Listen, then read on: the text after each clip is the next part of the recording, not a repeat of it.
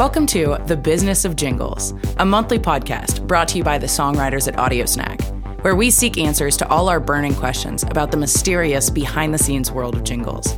Questions like who wrote the world's most iconic jingles? How do they get paid? And who makes the ultimate decision on what song is the best fit for their brand? We'll be talking to all sorts of people in the business, but mostly we'll be talking to the people we don't get to hear from quite as often. Sure, there are plenty of cool podcasts about musicians and songwriters, but there's a whole lot more to the music industry than meets the eye. On this podcast, we'll be picking the brains behind the operation, the business side of jingles, the marketing executives, the music supervisors, the brand consultants, etc. And if you fell asleep listening to that sentence, don't worry, we'll be talking to musicians and jingle writers as well. So if any of this makes your ears tingle, then subscribe to our show so you don't miss a jingle.